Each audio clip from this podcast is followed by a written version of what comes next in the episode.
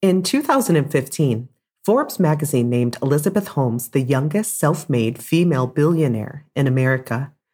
She was the enigmatic founder and majority owner of consumer healthcare technology company Theranos, a company valued at nearly 10 billion US dollars and backed by distinguished figures such as Henry Kissinger. So, how did it come to be that Elizabeth and her company would be worth essentially nothing only one year later and facing criminal charges? Find out today on the Controversial Figures podcast.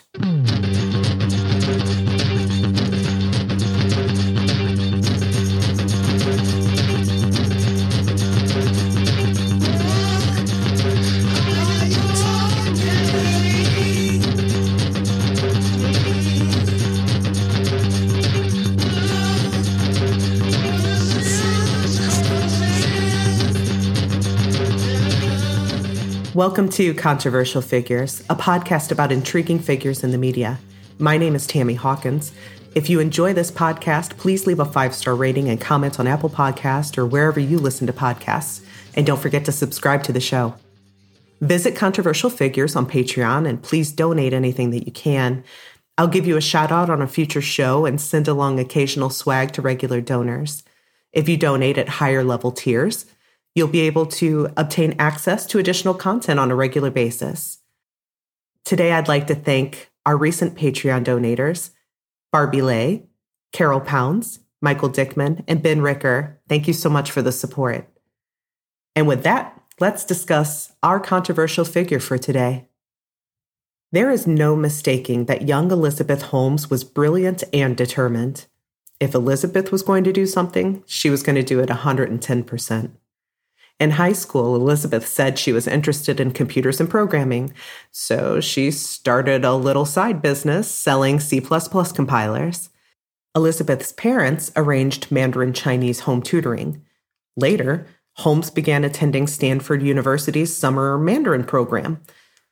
Elizabeth said in interviews growing up, books were her friends. Elizabeth went on to attend Stanford University after high school as well. There, she studied chemical engineering. She also worked as a student researcher and laboratory assistant in the School of Engineering. After the end of her freshman year, Elizabeth worked in a laboratory in the Genome Institute of Singapore and tested for SARS, or Severe Acute Respiratory Syndrome. When she participated with this, she observed blood samples being collected with a variety of syringes Elizabeth reflected on the fear of needles she observed consistently during the sample gathering process and thought there must be a better way. So she decided to invent one. In 2003, Elizabeth Holmes filed her first patent application for a wearable drug delivery patch. The concept? A patient wears a daily patch. The patch takes regular diagnostic samples through the skin and administers medicine according to the needs identified also through the skin. Elizabeth socialized her idea with some of the experienced scientific staff at Stanford University as she was formulating her patent. One experienced professor consulted was Phyllis Gardner. After Elizabeth explained her concept, Gardner responded, I, I don't think your idea is going to work, explaining it was scientifically impossible to apply microfluidics and nanotechnology the way in which Holmes was claiming. Ever persistent, Elizabeth was successful in getting backing for her idea from her advisor and the dean of the School of Engineering, Channing Robertson. In fact, Robertson was so impressed by Elizabeth, he would retire from his tenured position at Stanford University and become the first board member of Elizabeth's company. He would go on to introduce Elizabeth to venture capitalists and to a biochemistry expert named Ian Gibbons, who became her first company employee and chief scientist. Elizabeth founded her company, which at this time was called Real Time Cures, in 2003 at 19 years old. By early 2004, Elizabeth dropped out of Stanford School of Engineering. She instead used her time and tuition money as seed funding for her consumer healthcare technology company. It was also around this time that Elizabeth began wearing her daily uniform of a black turtleneck and black slacks, a clear reflection of her entrepreneurial inspiration, Steve Jobs. This wasn't the only change of behavior those that knew her observed. Some would claim Elizabeth took to speaking in a much lower voice octave when speaking publicly versus the higher voice others had heard her use in private. And Elizabeth was known to make intimidating eye contact, sometimes not blinking for many minutes at a time, which frankly seems pretty creepy. But personality quirks aside, Elizabeth's approaches were working. By December 2004, Holmes had raised $6 million from investors at a company valuation of $30 million in less than one year. Elizabeth tells of how she was inspired to start her company through an emotional story about family. She tells of how she spent her summers and holidays with her favorite uncle as a child. As the story goes, her uncle was diagnosed with cancer, skin cancer, which quickly became brain cancer and then bone cancer, leading to a swift mortal departure. This experience of loss was profound on young Elizabeth. She says this inspired her mission, stating, quote, the right to protect health and well-being of every person, of those we love, is a basic human right. Elizabeth would tell this story time and again to anyone that would listen, attempting to hit her audience in the feels and their investors in the pockets. She truly had a gift for exuding what felt like authentic passion for her company mission. Elizabeth Holmes said she founded Real Time Cures in Palo Alto, California to, quote, democratize healthcare, unquote, to give a lower cost, even playing ground for accessible preventative healthcare. Elizabeth would soon change the name of her company from Real Time Cures to Theranos, a combination of the words therapy and diagnosis. A subtle name shift away from the reactive cure lexicon and instead towards the connotation of proactive, personalized health management. Elizabeth said her company could run comprehensive blood diagnostic testing using a simple finger prick of blood inside what she called a nanotainer. Theranos' technology was unique in that its tests required only one one hundredth to one one thousandth of the amount of blood that would ordinarily be needed and cost far less than existing tests. A patient would receive a list of possible tests and associated costs up front from an a la carte menu and order with no doctor visit required. The tests would be administered by nurses. Elizabeth said the blood test could be performed very rapidly using Theranos' small automated devices called the Edison in locations convenient to the customers. Elizabeth foretold of a time in the future where every human would have the ability to regularly perform diagnostic blood tests to proactively manage their health using scientific data and paint a picture of their life over time. What Elizabeth neglected to share was the tests that Theranos' machines were performing were actually providing wildly inaccurate results. This was due to the small blood sample being overdiluted in an attempt to bulk up the sample enough to perform the test. Hmm. Remember that comment from an experienced professor about microfluidics and nanotechnology not being capable to do things of this nature? When companies interested in Theranos' product would ask to test the machine, Elizabeth would ensure the test was highly supervised and conducted by only her employees, stating strict confidentiality and intellectual property concerns. Employee whistleblowers claim when tests were performed as proof for other companies, they were either pre scripted into the Edison machine with results pre programmed for a controlled output, or the blood sample was put in the machine and the audience scuttled off while the blood was processing. In actuality, the blood sample was then ran through a traditional commercial blood testing machine, and the accurate results from those machines were presented as if they came from the Edison. Elizabeth was trying the age old startup mantra of fake it till you make it. But just how long could she pull the fake, and how many lives would she risk in her pursuit of success? Doctors and other medical diagnostic companies raised serious doubts about the feasibility of what Theranos claimed to be able to do. How could something so innovative, doing things that no other experienced blood testing company could do, also be cheaper in cost? Experienced medical professionals also warned that blood diagnostic tests are not enough for an accurate symptom diagnosis and treatment. When internal employees would raise concerns or questions, they were advised that maybe you aren't the right fit for a Silicon Valley company, a clear indication that they should stop asking questions or leave. Knowledge within the company was compartmentalized with restricted and heavily monitored badge access and communications. Computers were monitored with keystroke software. All employees were required to sign strict non disclosure agreements and were regularly threatened with legal action if they showed disloyalty to Theranos or Elizabeth. Theranos' first employee, Ian Gibbons, fell on this bad side of Elizabeth. After raising concerns to senior management about the continued failings of the Edison machine, Ian was fired in 2010 after five years of service at Theranos. A number of Ian's colleagues protested the firing, and he was quickly rehired, but with severely reduced responsibilities. He was demoted to being a technical consultant to the chemistry group he had formerly headed as a chief scientist. Richard Fuisz was a former friend and next door neighbor of the Holmes family.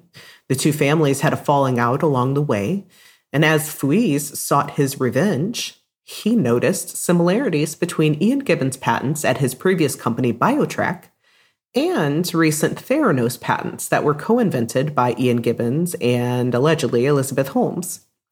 Suspecting illegal reuse and improper use of past work, Fuisz added Gibbons' name to his list of witnesses to be deposed in his ultimate lawsuit he was proceeding with. When Ian Gibbons learned he would be subpoenaed to testify, he became severely depressed.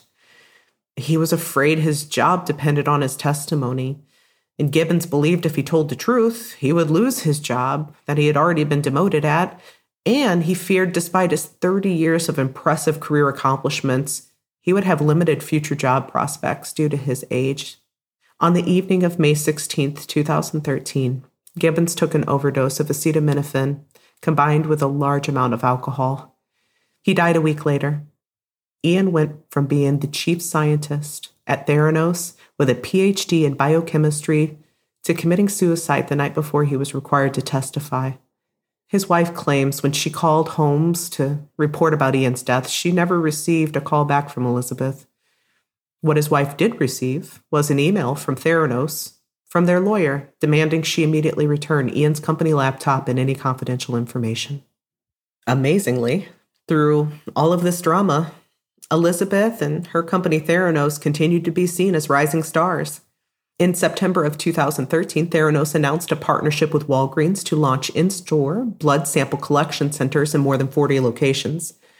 By the end of 2014, Elizabeth's name appeared on 18 US patents and 66 foreign patents. The credibility of Theranos was further bolstered by Elizabeth Holmes' personal connections and ability to recruit the support of influential people, including Henry Kissinger, Hillary Clinton, Rupert Murdoch, Joe Biden, George Shultz, James Mattis, and Betsy DeVos. In 2015, the Cleveland Clinic announced a partnership with Theranos to test its technology. Theranos became the lab work provider for Pennsylvania insurers Amera AmeriHealth Caritas and Capital Blue Cross. And the Food and Drug Administration, or the FDA, approved the use of Theranos' fingerstick blood testing device for the herpes simplex virus outside of a clinical laboratory setting. This would be the only FDA approval that Theranos ever obtained. By the end of 2015, Theranos had raised more than 400 million in venture capital. Forbes had named Holmes the youngest and wealthiest self-made female billionaire in America on the basis of a 9 billion valuation of her company and she owned over 50% of it. But cracks were starting to appear along the way. In 2012, Safeway had invested 350 million into retrofitting 800 of their locations with clinics that would offer in-store blood tests. However, Safeway canceled that deal in 2015 after deadlines were regularly missed and questionable results were observed from the trial clinic at Safeway's corporate offices, which were using Edison devices. The decline of Theranos deepened quickly in late 2015 as doubts about the company's technology claims and whether Holmes had misled investors started to percolate. John Carreyrou of the Wall Street Journal conducted a months long investigation of Theranos after he received a tip from a medical expert who thought the blood testing device seemed suspicious. Carreyrou spoke to the ex employee whistleblowers while performing research and obtaining internal company documents. When Elizabeth learned of the Wall Street Journal investigation, she sent threatening communications through her lawyer in an attempt to stop the publishing of the story. She also made legal and financial threats against the Wall Street Journal and the ex employee whistleblowers. Regardless, in October 2015, the Wall Street Journal published its story that Theranos was using traditional blood testing machines instead of their Edison devices to run tests, and that the company's Edison machines might provide inaccurate results. Tyler Shultz was a Theranos employee for eight months from 2013 to 2014 and was a primary source for the Wall Street Journal.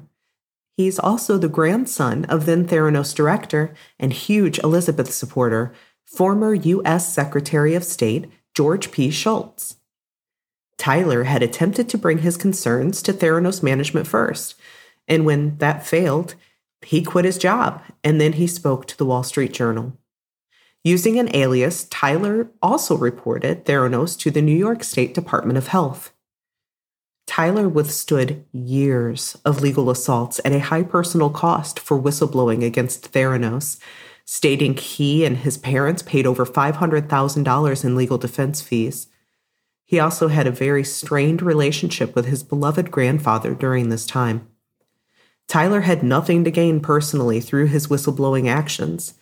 He simply could not stand by and watch human lives being put further at risk by Theranos. Not all heroes wear capes. Theranos, of course, vehemently denied the story, but the damage was done. Walgreens suspended plans to expand blood testing centers in their stores, and the Cleveland Clinic announced it would work to further verify Theranos technology. At its peak, Theranos operated 40 centers inside Walgreens stores in Metro Phoenix, Arizona, they sold more than 1.5 million blood tests that yielded 7.8 million test results for nearly 176,000 consumers. With an unknown significant percentage of those tests potentially giving inaccurate health results to those consumers, it is impossible to accurately know the human harm caused. And the meteoric decline continued. The Arizona Department of Health Services reported issues with Theranos' Scottsdale, Arizona lab in meeting regulations in September of 2015.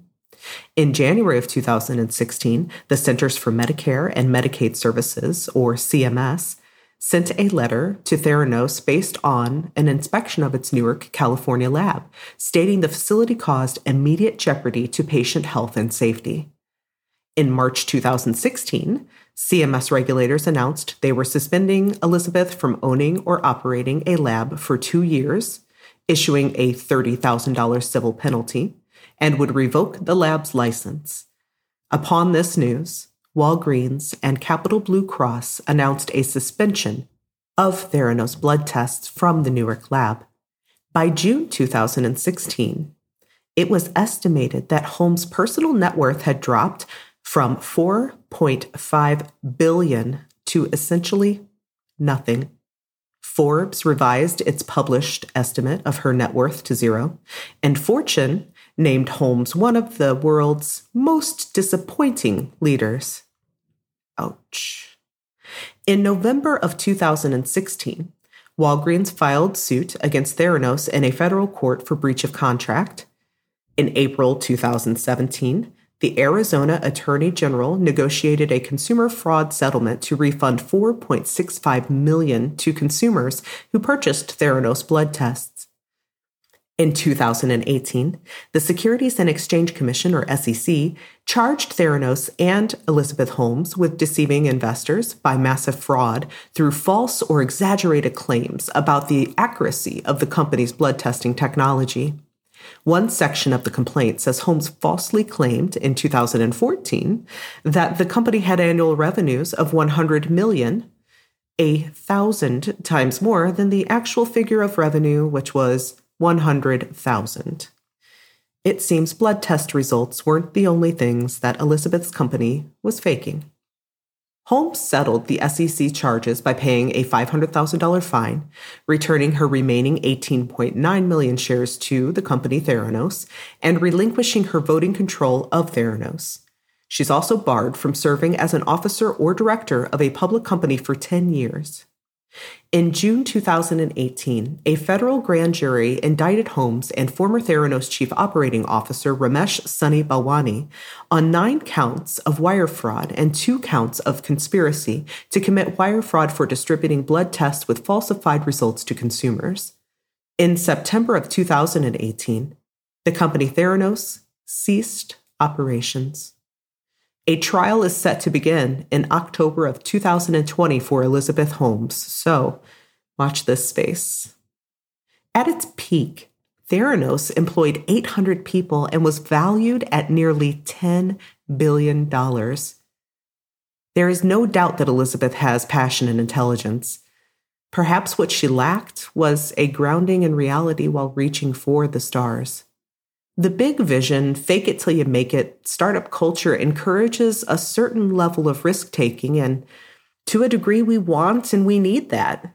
We want visionaries that think bigger, try hard, fail often, but do so safely in their march towards life changing solutions for our world. The question is how long can we allow smoke and mirrors? And to what degree of risk is the acceptable balance for the life changing solution? And most importantly, is the life changing solution being claimed even feasible? Today's fish oil salesmen come in a much fancier form and still trick many. As technology rapidly advances beyond the understanding of many influential investors and politically oriented regulation industries, and it dips into spaces with a high risk of mortal damage, we as a society need to develop more agile and adequate safeguards. While financial crimes were certainly being perpetrated, what is more sinister is many human lives were being put at risk through this 15 year endeavor. How do we encourage people to think big with the right balance for caution at the pace at which technology is evolving? And are these the same questions we've asked ourselves during other innovation booms that inevitably had loss of life during discovery and, and the validation period and, and should be par for the course? Without that type of tolerance, maybe we wouldn't have electricity. This all lies in our social morality, what is acceptable. And I think that losing balance is what we fear most and most need to protect. Thank you for listening to this episode of Controversial Figures. Just a reminder please like, subscribe, and leave a rating and comment for Controversial Figures in your favorite podcast app. We have a Twitter page now at Figures Podcast, so please follow us, give us recommendations of controversial figures you would like to hear. Uh, this podcast is an independent podcast created by Tammy Hawkins. It's funded by those that donate, so please join Patreon, give what you can. Once I hit 50 Patreon subscribers, I'll send out swag to all donators, and I'll give shout outs during the show to anyone that's donated. Research references are available in the show notes, as are musical references. Thank you so much for listening. Thank you so much for your support. Be well.